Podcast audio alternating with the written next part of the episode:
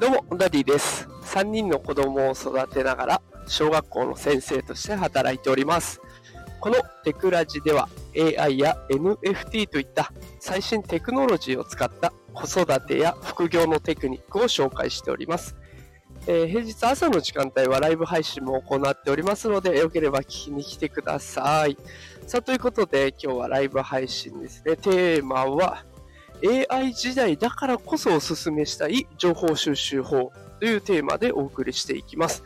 で、あの、情報収集について今日は発信をしていきたいんですけれども、ね、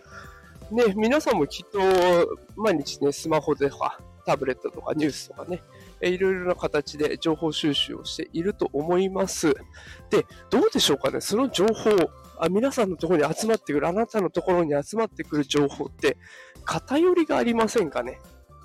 あの、インターネットをこうやって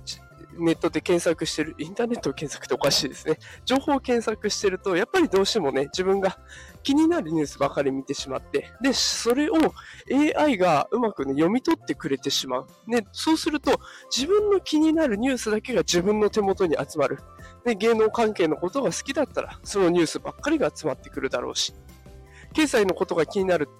で、経済のことをたくさん調べていれば、そういったお金に関することとか、経済動向が、え手元に入ってくる。ね、そうすると、芸能が好きな人は経済のニュースはあんまり入ってこないし、経済が好きな人は芸能のニュースがあんまり入ってこないみたいな、そんな状況になってきますよね。で、そんな AI がね、大活躍してしまう時代だからこそお勧めしたいのが、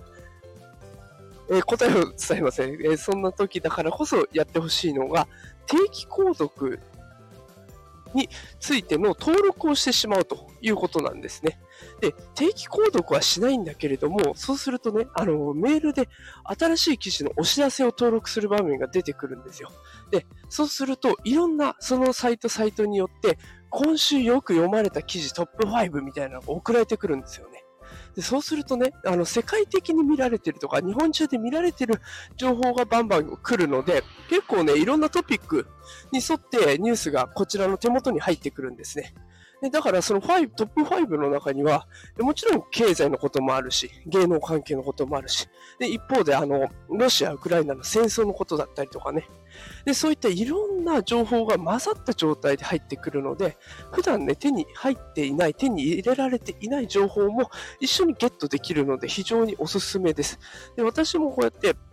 あの、実際お金を払ってないんだけど、あの、見出しだけはメールで届くようにしていて、でそうするとそれに関連したことも、あちょっと気になるなと思えば、ネットでそれを調べてみればいい。で、そうすると、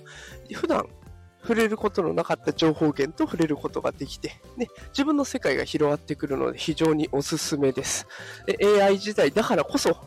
こんなあえてね、登録してみる。いろんな情報が収集できるように、情報と触れられるように、あえて登録してみるっていうところをお勧めします。でちなみに私は今2つ、え登録をしていて、1つが Forbes Japan というところ。で、これがもう本当に毎日2回ぐらいかな。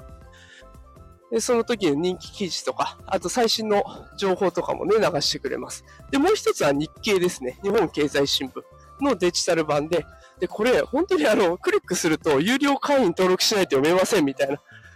あ、すいません。ちょっと音がうるさいです。えー、そんなね、あの、有料会員じゃないと見れませんみたいなトピックばっかりなんですよ。だから、まあね、そこは仕方ないとはいえ、見出しだけでちょっと他のサイトに行って、ちょっと調べてみるとかってやると、情報はね、それなりに手に入るので、お金を払わなくてもね、十分やっていけるかなというところです。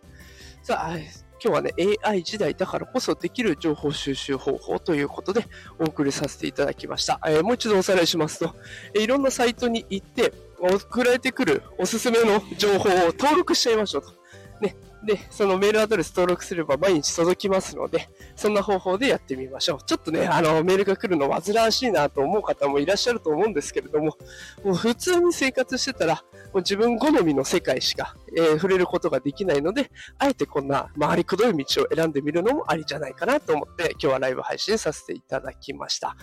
さあ、ということで今日も聞いてくださってありがとうございました。毎朝5時からはね、あの AI 情報、NFT 情報の最新情報をお届けしておりますので、